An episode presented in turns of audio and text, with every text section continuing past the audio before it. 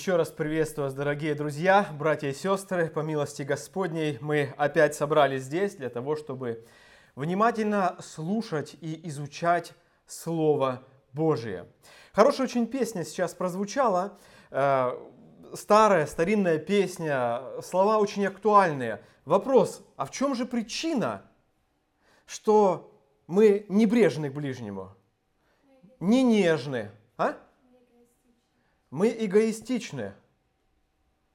А почему мы эгоистичны? В чем причина? Грех, да. А еще чего, чего нам не хватает? Любви.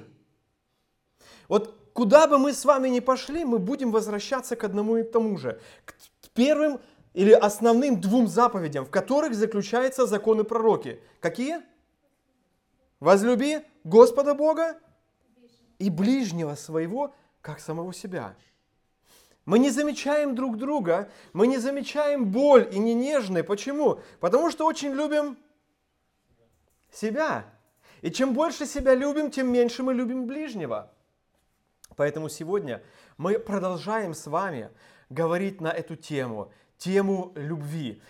Важнейшую тему для нашей жизни и существования как христиан, так и церкви. Итак, давайте откроем с вами Писание. И я хотел бы еще раз прочитать 13 главу, даже с 12 главы 31 стихом и 13, часть 13 главы. Апостол Павел обращается к Каринской церкви и пишет так. «Ревнуйте о дарах больших, и я покажу вам путь еще превосходнейший. Если я говорю языками человеческими и ангельскими, а любви не имею, то я медь звенящая или кимвал звучащий. Если имею дар пророчества и знаю все тайны, и имею всякое познание и всю веру, так что могу и горы переставлять, а не имею любви, то я ничто. И если я раздам все имение мое и отдам тело мое на сожжение, а любви не имею, нет мне в том никакой пользы. Любовь долготерпит, милосердствует, любовь не завидует, любовь не превозносится, не гордится, не бесчинствует, не ищет своего, не раздражается, не мыслит зла, не радуется неправде, а сорадуется истине. Все покрывает, всему верит, на все надеется, все переносит. Любовь никогда не перестает, хотя и пророчества прекратятся, и языки умолкнут, и знания упразднится. Итак, мы с вами еще раз прочитали источник, что мы разбираем. Мы еще раз прочитали с вами песнь любви. Но на самом деле это не просто песнь любви, которую апостол Павел решил, между прочим, как бы употребить в этом э, послании к Коринфянам это большой укор, это серьезное предупреждение Каримской церкви, которая находилась в очень больших проблемах. И проблема была не в том, что у них не было техников, которые ставили технику. И проблема не в том, что у них здание, может быть, было хорошее, или были люди, которые управляли чем-то, или, может быть, проповеди были. Не в этом проблема была. У них было все – все необходимое для того, чтобы церковь механически, технически существовала, работала, крутилась, вертелась, все было в порядке. Бог одарил эту церковь. Но у них была проблема. Не было любви. Любви настоящей. Любви Божьей. И апостол Павел предупреждает эту церковь. Он говорит, вам необходима настоящая Божья любовь. Сегодня мы говорим или будем говорить о следующем качестве любви, но я хотел бы еще раз э, напомнить, еще раз э, обратить кое на что внимание. Это предупреждение и для нас, для нас с вами, для вас, для меня. Потому что наша церковь, поместная церковь, она одаренная. Я не постесняюсь этого слова сказать, Бог дал нам много одаренных людей. Больше того, Бог дал свои дары каждому сидящему здесь. каждому члену церкви. И если вы даже не член церкви, если вы возрожденный человек, Бог вам дал дары. И мы их употребляем по нашим возможностям, насколько Бог одарил нас. Но все это, все дары, все наши возможности, они будут ничем, пустым местом, нулем, если мы не будем иметь должной, должной и настоящей любви. Каждый из нас, э, может быть, приехал откуда-то со своего региона, со своей страны, со своего места, приехал из какой-то церкви, где уже что-то проповедовалось, что-то говорилось. Каждый из нас имеет свое представление о любви. Мужчины у них своя любовь. Они более такие вот грубые, может быть, может быть, точные, конкретные. Я тебе сказал, что люблю в начале нашей совместной жизни. Этого достаточно. Да, вот такие мы мужчины, более прагматичные, простые. Вот. Ну, ну что, что нужно еще говорить? Да, женщине, может быть, смотрят на любовь по-другому и нуждаются в какой-то другой любви. Братья и сестры, мы в церкви смотрим на любовь также каждый по-своему. И мы приносим эти стандарты любви в церковь и кроме того, что мы их приносим, мы ж и ожидаем, чтобы нас любили так, как мы это себе видим, как мы хотим. И вот здесь начинаются проблемы. Начинаются проблемы, потому что каждый из нас, имея свое представление, имеет свое требование к этой любви. Начинаются конфликты, мы обижаемся, потому что меня не любят так, как я себе это представил. Люди не получают ожидаемого, и начинаются сложности, трудности. И эти трудности и сложности могут догодить до серьезных крайностей, которые могут разрушать церковь, разрушать отношения, разрушать дело Божье. И поэтому мы с вами разбираем здесь любовь. Мы разбираем с вами любовь, которая описанная в Писании, для того, чтобы поломать наше представление о любви для того, чтобы нам э, изменить ход направления наших мыслей в правильное библейское направление. Итак, еще одно предупреждение, которое я хотел бы сделать. Дорогие, без личных отношений со Христом даже хорошее знание любви, они превратятся в план, в программу, в механическую деятельность, превратятся в клуб по интересам или еще что-либо, но только не церковь. Без личных отношений со Христом мы не сможем проявить эту библейскую любовь, Божью любовь. Поэтому нам необходимо, изучая Слово Божие, нам необходимо, дорогие, расти в личных отношениях с Богом. Нам нужно Евангелие, которая бы приводила нас постоянно к Христу и показывала наилучшую, наибольшую, наиправильнейшую любовь, Божью любовь, которая явилась там на кресте. Вы знаете, без личных отношений со Христом, я могу о себе сказать, возможно, вы тоже о себе скажете такое же. Без настоящих личных отношений со Христом невозможно долготерпеть. Возможно потерпеть, но когда-то это долготерпение или терпение достигнет своего края, и последняя капля, она превратит нас в очень недолготерпеливых людей. Без Христа я не смогу долготерпеть. Без Христа, без Его силы и помощи личных отношений со Христом, я не смогу быть милосердным. Когда-то придет моя граница, я не смогу просто. Просто, знаете, все, переступили границу, невозможно будет быть милосердным, или не завидовать, или не превозноситься, или не гордиться, или не бесчинствовать, поступая так, как я сам хочу. Без личных отношений со Христом я не смогу не искать своего. И даже имея близкие отношения со Христом, моя плоть всегда тянет меня к тому, чтобы искать своего. Не так ли? Поэтому, дорогие, все, что мы говорим с вами здесь, это знание, это библейская истина, но она нуждается в соли, приправленной соли. И эта соль – это Иисус Христос. Это личное отношение с Богом. Это смирение перед Богом. Это постоянная просьба помощи у Бога. Мы сами с вами не справимся. Итак, мы должны это помнить. И да благословит нас Господь, чтобы, изучая сегодня следующий пункт, мы могли помнить, что в нас самих нет силы. Сила в Боге. Чтобы мы искали эту силу у Бога.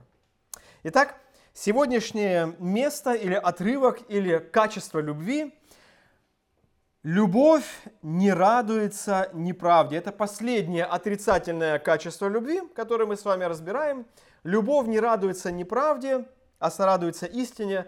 Я вообще, когда начинал готовиться, думал, что это возможно совместить в одну проповедь, но потом понял, что лучше не надо. Давайте мы с вами последовательно разберем, потому что каждый отрывок, он очень большой, и следующая проповедь будет продолжением этой проповеди. Итак, любовь не радуется неправде. Давайте мы поговорим о значении слова и проявлении его в жизни. Все очень просто. Кому-то непонятно, может быть, дети непонятно. Любовь, она не радуется неправде. Вам понятно, о чем речь? Ну, наверное, очень просто. Любовь не радуется неправде. Э, понятно, хорошо, аминь, закончили. Кто-нибудь радуется неправде? Поднимите руку. Не, ну конечно мы не радуемся неправде. Мы радуемся только правде, так? О чем речь? Давайте поговорим, как мы представляем вообще это слово, это, этот, этот термин. Любовь не радуется неправде. Что это значит? Как вы думаете? Неправда это ложь. Это ага. Это не истина. Но мы можем радоваться неправде, потому что э, мы живем в мире, Ага, и очень много мирского мы э, ну, в себя принимаем. ага, И это и есть уже неправда. Это не истина, это не Божье. ага. То есть не радуется истине Божией, да? Или ложь. Ну еще, например, любовь. а?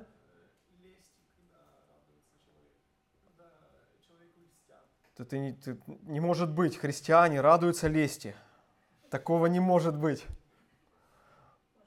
Знаю, просто это мы все люди, мы все как, как, э, как и большинство людей, э, ну, в большинстве понимая это, все равно где-то зарождается вот эта Ага. мысль. Ну вот представляете, сейчас брат говорит это, и мы смотрим на него, какой святой брат. Брат, ну какой ты просто, ты просто видно, на как- какая, какое смирение в твое. И брат сидит, да что там, я еще и крестиком вышивать умею. Понимаете, да? Ра- радуется, да? Чего-то радуется. Хотя там радоваться-то, в общем-то, нечего, но брат, возможно, внутри начал радоваться. Еще примеры. Любовь не радуется, э, когда мы радуемся неправде. Может быть, еще примеры? О, когда сплетни. радуемся. Ага, когда мы радуемся тому, что у нашего врага беда. Мы можем радоваться. Нам кто-то говорит, «Я, знаешь, я хочу рассказать тебе, ты знаешь. Вот он там восставал на тебя, он тебе что-то злое делал, а его так Бог наказал. Ты знаешь, как... Ну да, конечно, это Господня справедливость наша, да. Бывает?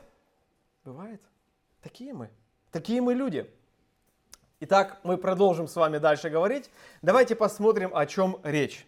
Радоваться, слово радоваться, присоединяться к радости, радостно поддерживать. То есть это, это состояние сердца, когда нас что-то действительно радует. И чему радует? Неправда. Неправда или неправедность греческого слова адикия, несправедливость, неправда, неверность, беззаконие, вред, ущерб. То есть это любовь, которая не радуется несправедливости, не радуется неправде, не радуется неверности, не радуется беззаконию, не радуется вреду какому-то или ущербу. Мгм. То есть широкое понятие. Любовь, которая не радуется чему-то плохому или греховному.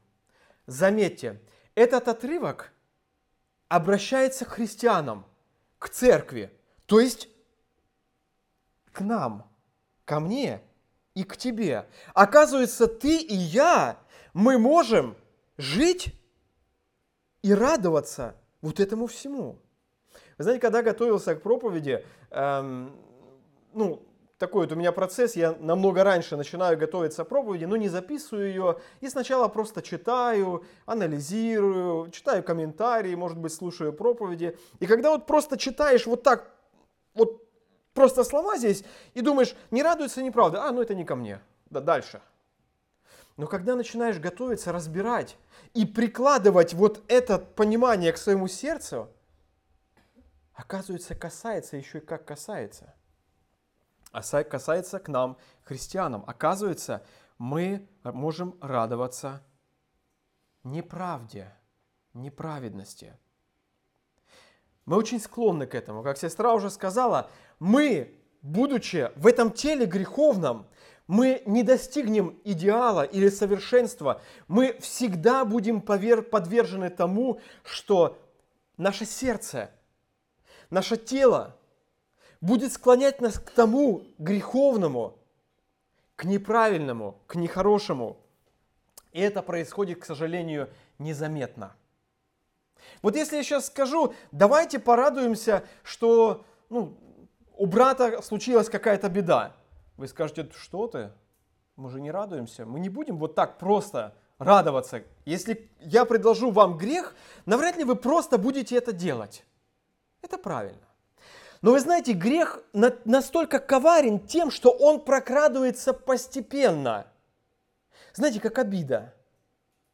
Она может сначала быть небольшой, а потом больше, шире, глубже, и потом достигает самого страшного этого человека-убийца, да? Можно в сердце убить другого человека. Также и здесь. Э, радоваться неправде или неправедности – это процесс незаметный. Сначала мы живем в гармонии с Богом и Его Словом. Мы любим Его, читаем, стараемся применять, все идет хорошо, но проходит времена, время, суета. Нам некогда посвящать себя сильно Богу, работа, домашние дела, обиды. Кто-то, может быть, подставил подножку, сделал больно. И постепенно мы отходим дальше и дальше от того, чтобы иметь близкие личные отношения с Богом, читать Его Слово, молиться. Работа, другие дела и служение само даже по себе делает нас, нас менее чувствительными к греху, к злу. И смотришь, грех, неправедность, неправда, он уже не такой большой, чуть меньше. Проходит время, еще меньше. Проходит время, еще меньше. И в конце концов, проходит время, и мы очень спокойно начинаем относиться к греху и жить в нем. Мы об этом поговорим, как Писание на это смотрит. Вы знаете, я помню, э, какое-то несколько лет назад, 5, может быть, 10, э, мне пришлось общаться с одним немецким пастором. Он стоял так в кругу, нас было несколько человек, и он рассказывал о немцах, о немецкой церкви. Вы знаете, мы ж, у нас другой менталитет, у нас другие понятия, и очень интересно слышать, э, как мыслят вот другие люди с другой культуры.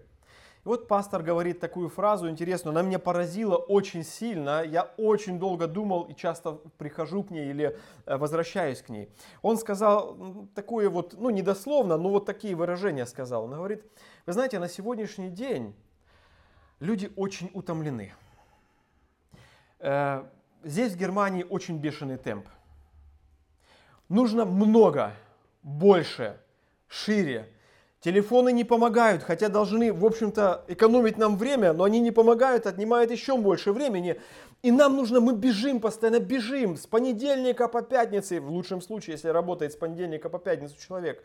Бежим, бежим, бежим, бежим, бежим, устаем. Стресс, нервы. Выходные дни, суббота, нужно довести какие-то домашние дела, так, да? Во всем этом нужно еще уделить, э, ну если брать вот индивидуума, человека, меня, да, или мою жену, уделить э, время своей половинке. Если еще дети есть, то вообще тяжело. Да, субботы нет. Приходишь в воскресенье. Говорит, приход, люди приходят в воскресенье – и им с кафедры начинают рассказывать умные вещи, еще и заставляют их записывать что-то, думать. Еще говорят и о грехе, и обличения всякие. Он говорит, вы знаете, говорит, я понял, говорит, что люди очень уставшие.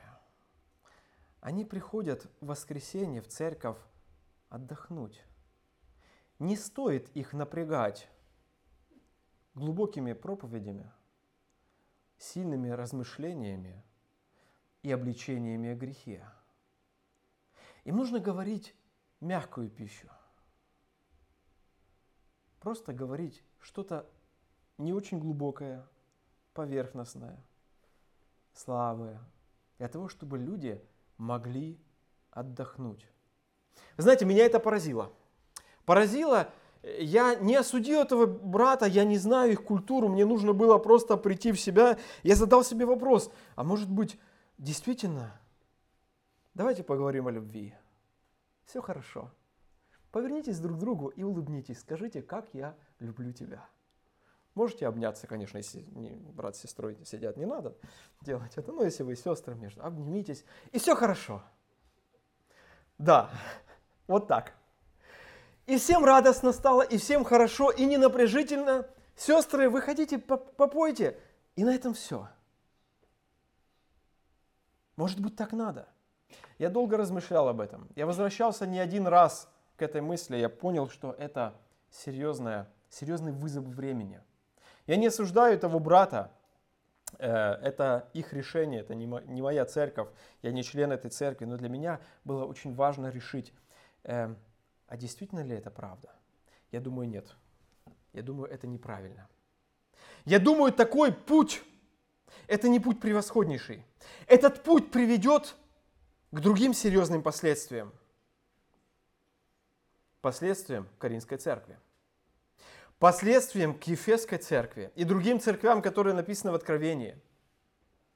Вот буквально несколько недель назад, еще до отпуска, другой брат, другой э, брат из совсем другой церкви, он сказал такую, рассказал историю, другую историю. Другая церковь пошла еще дальше. Они решили, что люди, чтобы людей совсем не напрягать, богослужение должно проходить один час.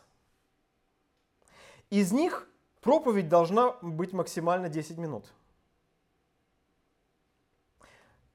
И это называется проявлением любви. Вы знаете, э, я не просто говорю эти случаи, чтобы рассказать интересное что-то.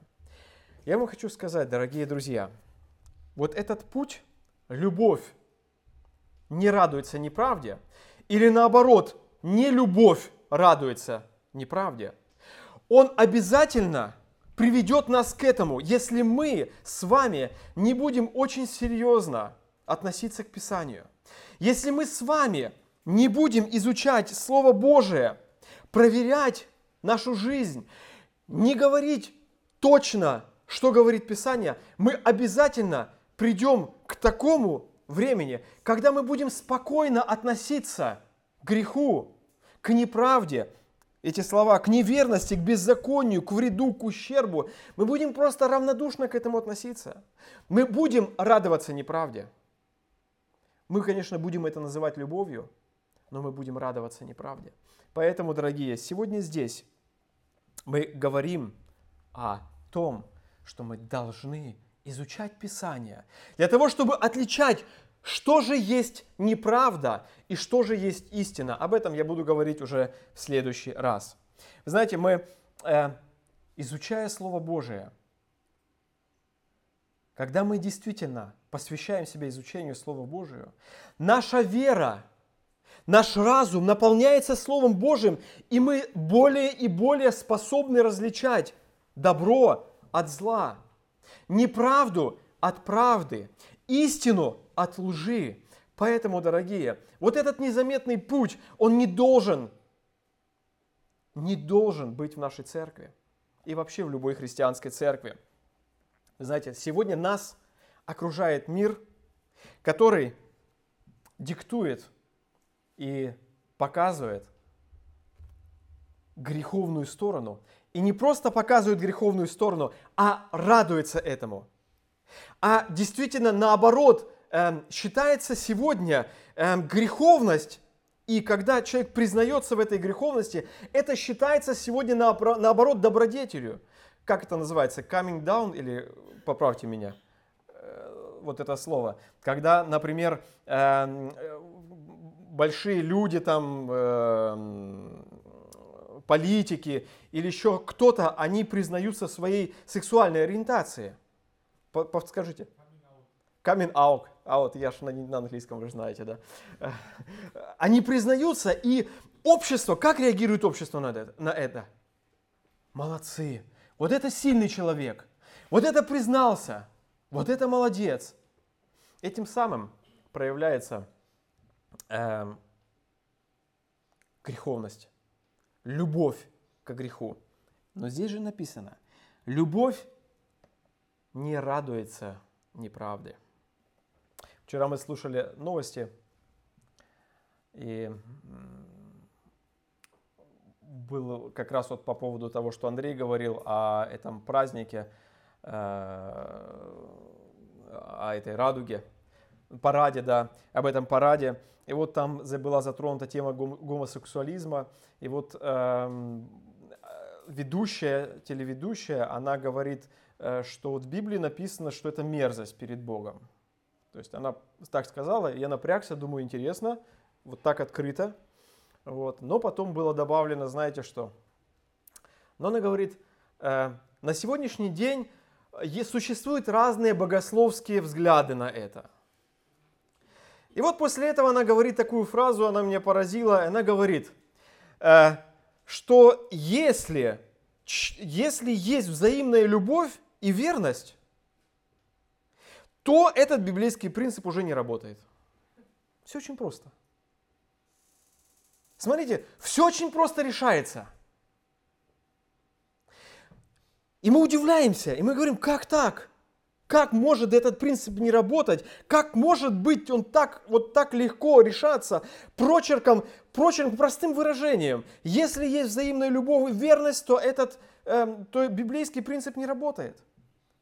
Вы знаете, Каримская церковь – яркий пример тому, как простым почерком человеческого понимания и человеческих мыслей, человекоцентризма решаются все богословские проблемы и грехи. Поэтому, дорогие, сегодня мы говорим об этом. Мы говорим, что настоящая любовь, она не будет радоваться неправде. Проверяйте свое сердце. Если вы спокойно относитесь к греху, если вы равнодушно относитесь к несправедливости, что-то здесь не так. Настоящая библейская любовь, она не будет спокойно относиться к этому. Библия говорит, Исаия, 5 глава, 20-21 стих. Исаия, 5 глава, 20-21 стихи.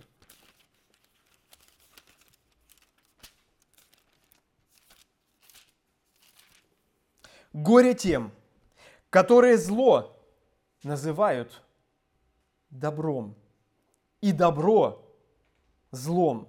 Тьму почитают светом, а и свет тьмой. Горькое почитают сладким, и сладкое горьким. Горе тем, которые мудры в своих глазах и разумны пред сами, самими собой.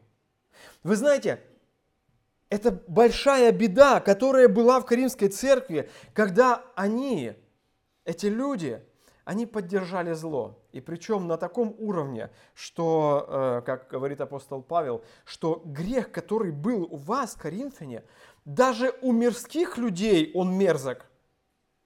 Но вы, считая, что вы любите, вы настолько стали толерантными к нему, что вы стали его любить, этот грех. Апостол Павел, он очень серьезно относился к этому и не, не предвзято, и он очень серьезно осуждал грех. Дорогие, это касается нас. Для того, чтобы знать, что такое неправда, что необходимо? Еще раз. Знать правду. Откуда мы знаем правду? Из Писания. Поэтому пусть проповедь будет и длинная, и вам приходится думать и записывать. Но это правильный путь. Правильный путь для того, чтобы мы как церковь знали правду. Чтобы мы постепенно не отошли от этой правды и не стали любить ложь, грех. Но есть еще одно слово, когда я готовился, еще одно слово вышло. Э, знаете, что такое радоваться злу? Как это слово называется? Злорадствовать. Злорадствовать. Любовь не радуется неправде, не радуется злу, а противоположность злорадствовать. Уже было сказано, что значит злорадствовать. Мы можем злорадствовать. Например, некоторые могут радоваться тому, что другой человек сделал ошибку или впал в грех. Знаете, как мы говорим? Я же говорил, упадет. Я же вас предупреждал. Видите? А он теперь упал. Э, некоторые даже могут ждать этого. Такое приходилось вам? Ждать, чтобы кто-то упал, чтобы потом потерять руки. Злорадствовать. Любовь так не поступает. Супруг может ждать и радоваться, если, чтобы супруга или когда супруга впала в грех. Такое бывает. Знаете для чего? Чтобы оправдать свои действия, развестись и сделать новый брак. Такое есть. И люди радуются этому и ждут даже злорадствовать. Настоящая любовь, она не радуется злу, кто-то может радоваться тому, что обидчик заболел или умер, и кто-то говорит, да, вот наконец-то я так рад, что Божья справедливость, кара постигла его.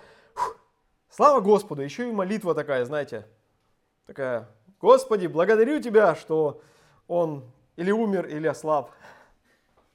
Помните, да? Такое может быть.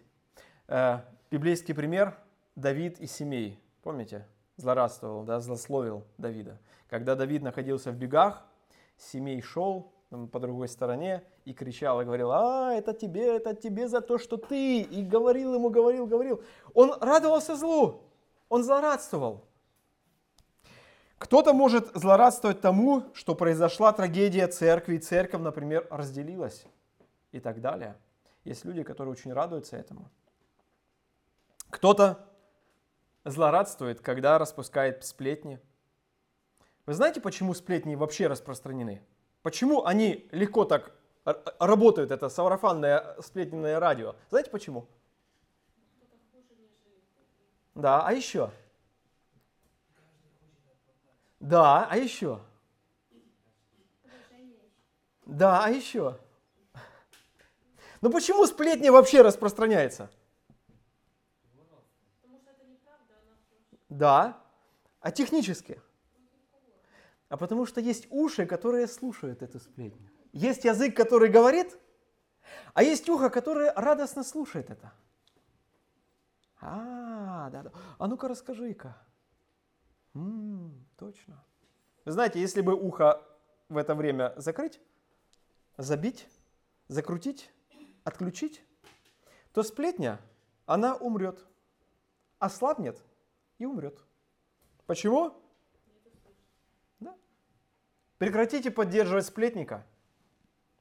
И сплетня, она или на вас прекратится, или человек, который сплетничает, он пойдет в другую сторону, найдет себе свободные уши. А представьте, если он не найдет, что будет со сплетней?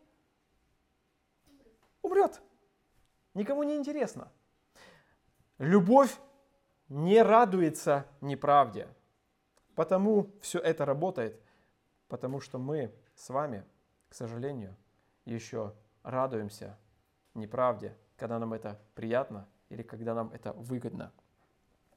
Я хотел бы коснуться отдельной темы, причины, по которым церкви могут радоваться неправде и греху.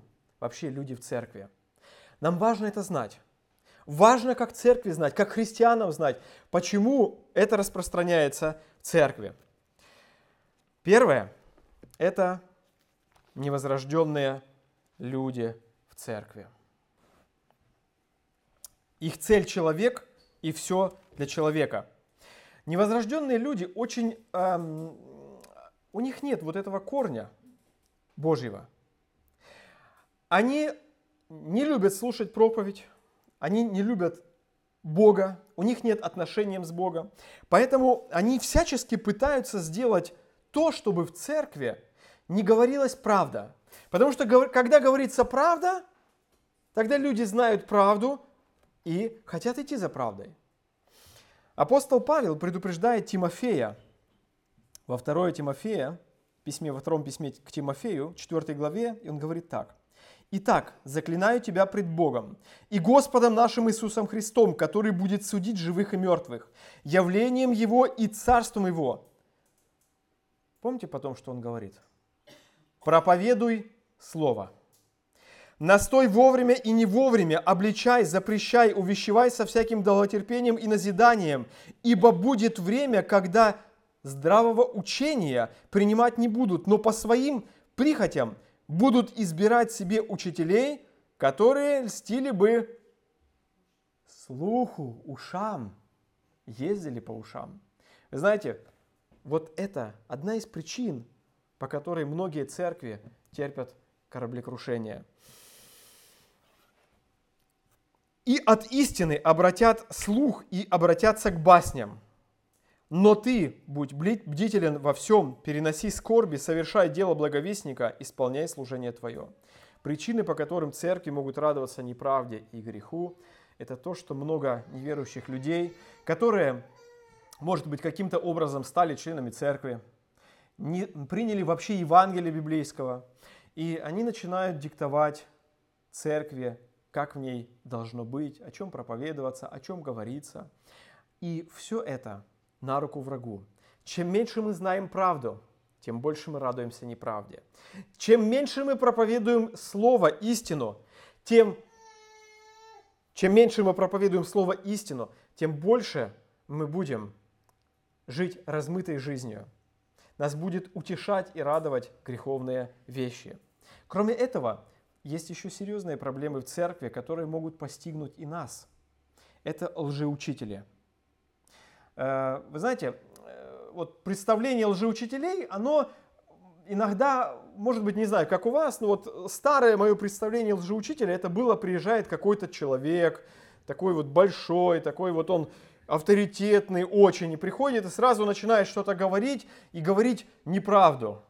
И церковь видит, и как-то вот она э, слушает лжеучителя. На самом деле все происходит по-другому. Лжеучители, они имеет очень хороший вид. Знаете, какой вид? Благочестие. Редко, когда лжеучитель приходит и говорит ересь, вот такую серьезную ересь, заблуждение, и люди сразу видят, говорят, да что это, это неправда. Чаще всего лжеучители, они возникают среди, в среде своих, среди людей, которым мы доверяем. Они возникают среди людей, которые очень похожи на христиан, но не имеющих Божьей силы. Поэтому, дорогие, нам с вами очень необходимо быть внимательными и осторожными. Проповедовать Слово Божие, чтобы не попасться на крючок этих лжеучителей. Я прочитаю 2 Тимофея, 3 глава. Одна глава раньше написано. «Знай же, что в последние дни наступят времена тяжкие, ибо люди будут...» Вы знаете, о ком речь, кстати? Речь идет о служителях. О служителях о людях, которые несут служение в церкви. Они будут, ибо люди будут самолюбивы, сребролюбивы, горды, надменны, злоречивы, родителям непокорны, неблагодарны, нечестивы, недружелюбны, непримирительны, клеветники, невоздержаны, жестоки, не любящие добра, предатели, наглы, напыщены, более сластолюбивы, нежели боголюбивы – и кажется такая страшная картина. Ну, сразу явно, сразу видна, сразу можно увидеть это. Знаете, что дальше написано? Имеющие вид благочестия, силы же его отрекшиеся. Человек будет иметь вид благочестия, лжеучитель. Но внутри его, то, что написано сверху, не страшно ли? Вы представляете, как нам, дорогие братья и сестры, дорогие друзья, насколько важно нам знать истину, чтобы не попасться на крючок лжеучителя. Итак, церкви, мы как церковь, мы можем пострадать по причине того, что невозрожденные люди, находясь в церкви, могут пытаться управлять ей, а также лжеучители, которые могут совращать церковь. Есть еще одна категория, я о ней немножко совсем скажу, это не библейское руководство церкви.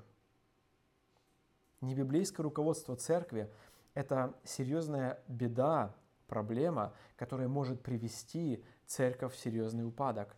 В то, в то, когда люди в церкви начнут любить грех, любить нечестие.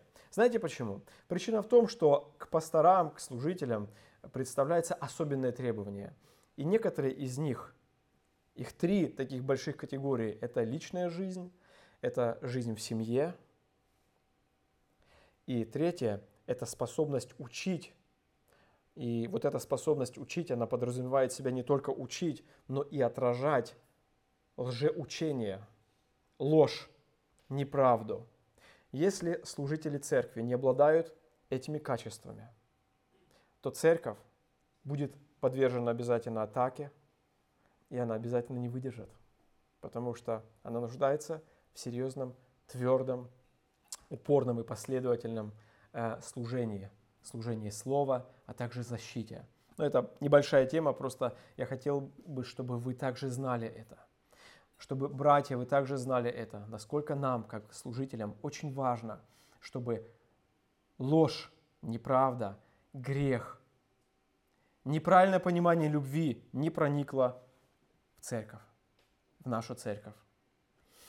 И последний пункт. Как поступает любовь, которая не радуется неправде? Что она делает? Давайте такой вывод. Что, что нам делать с этим? Как нам жить дальше? Ваше предложение. А?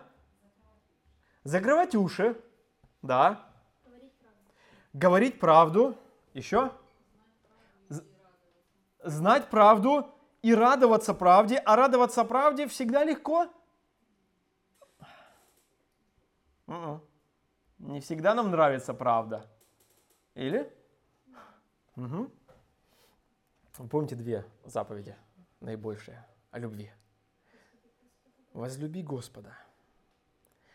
Это первое, то, что нам, над чем нам нужно работать. То, что я говорил сначала, дорогие, наши отношения с Богом. Наши личные отношения с Богом – это то, что нам необходимо.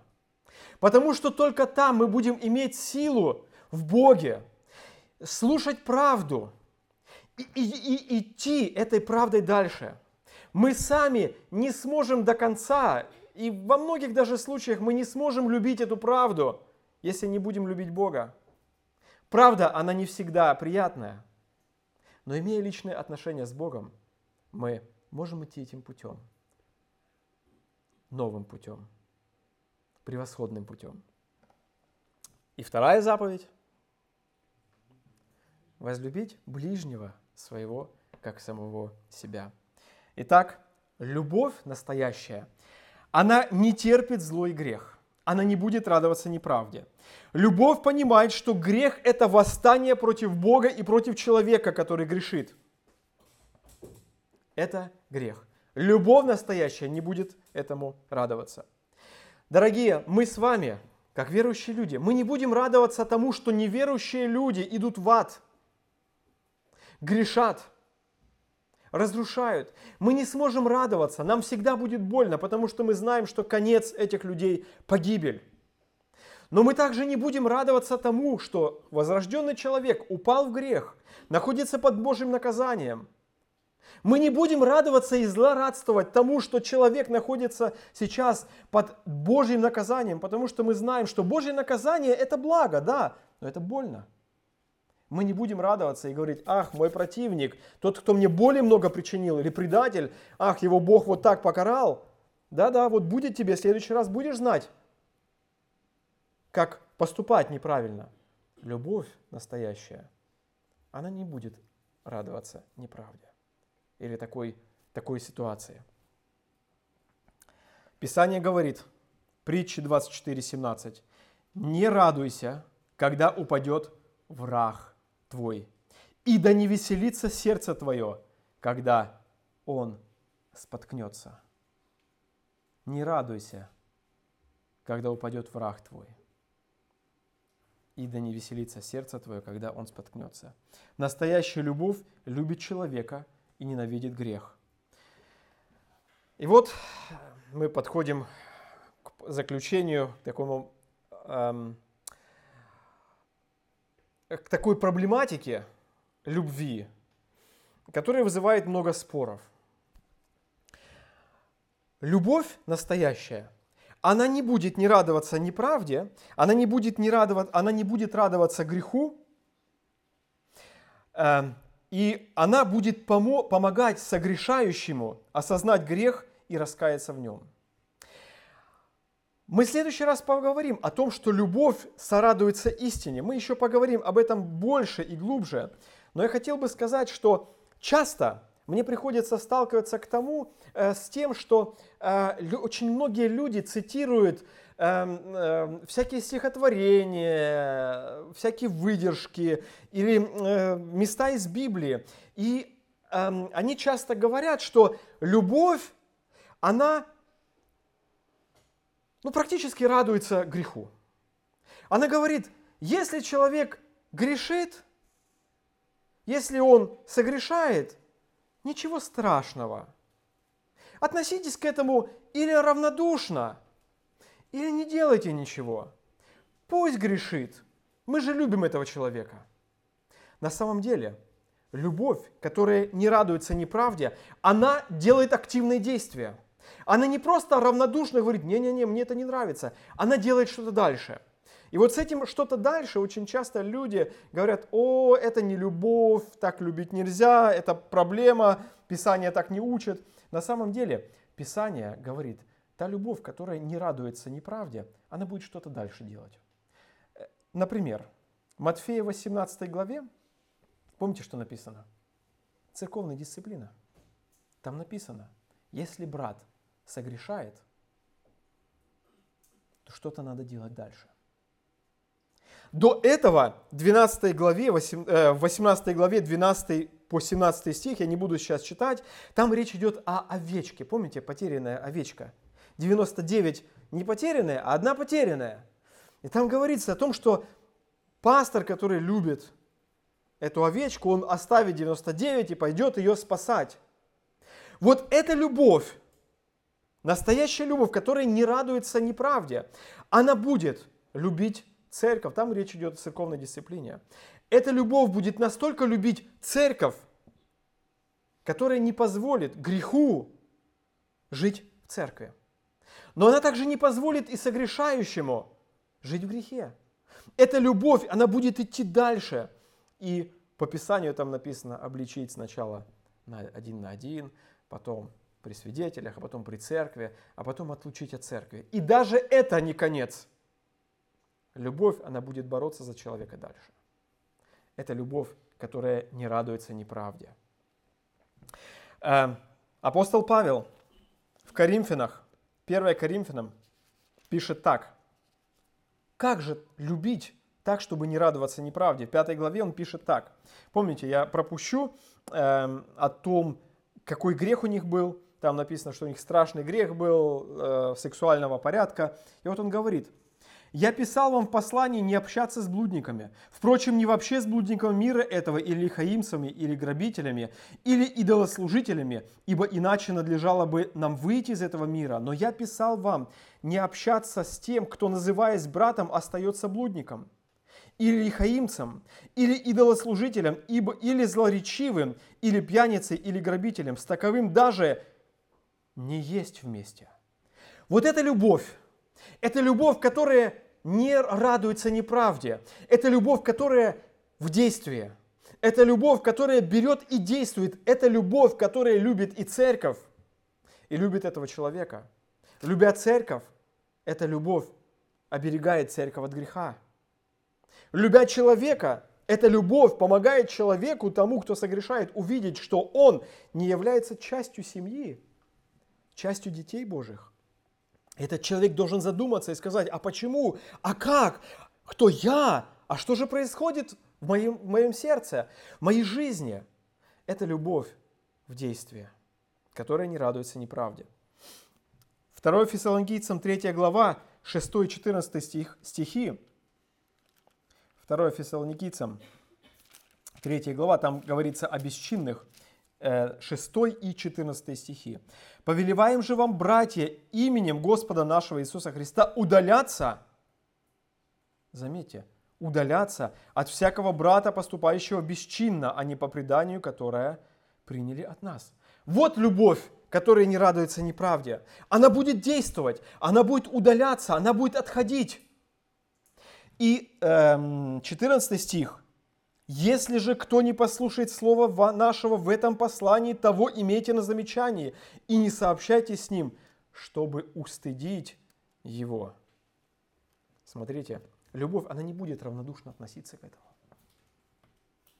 Только таким образом настоящая любовь будет действовать в церкви.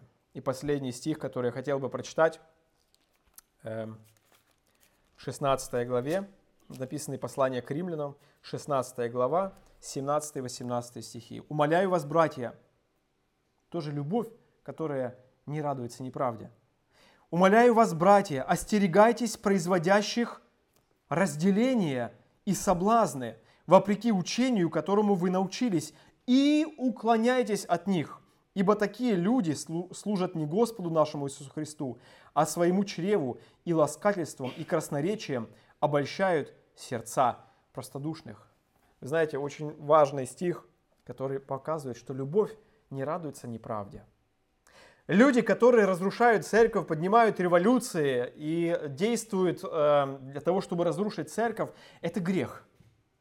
И если эти люди продолжают так делать, этих людей нужно остерегаться, потому что опасность большая. Люди разрушают, мы со своим понятием, или люди, которые со своим понятием, они могут сказать, ну ладно, это ж не так страшно, надо любить всех, нужно принимать всех.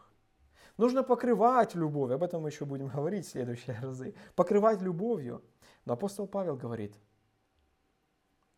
если люди разрушают, если люди производят разделение, их нужно остерегаться и уклоняться от них. То есть не иметь с ними отношений. Это очень серьезное предупреждение. Знаете, что будет, если мы с вами не будем это делать? Разрушение придет к нам в церковь, на наш порог. И мы будем думать, что мы любим. На самом деле это разрушение, которое будет разрушать церковь и нас самих. Итак, итог, дорогие. Мы с вами посмотрели еще на одно качество – Божьей любви, любовь не радуется неправде. Это всего лишь капля, о которой мы поговорили. Мы с вами говорили о том, что радость неправде, она окружает нас всегда и везде. По той причине, что мы еще все-таки в грешном теле. И мы часто любим грех, нам что-то нравится. Часто мы ищем своего, и поэтому, когда грех приходит, и он нам нравится, мы Любим Его. Дорогие, пусть Господь сохранит нас от того, чтобы мы радовались неправде, радовались неправедности, радовались злу, радовались греху, в какой бы форме он ни был. Дорогие, пусть Господь благословит нас как церковь, чтобы мы знали правду, истину. И вот зная истину, мы будем знать, что есть неправда – а также мы должны помнить, что без личных отношений с Богом, без личных отношений со Христом мы не сможем неправильно любить, не знать истину, не понимать ее правильно. Пусть Господь благословит наши сердца быть верными, послушными Богу. Аминь. Давайте помолимся.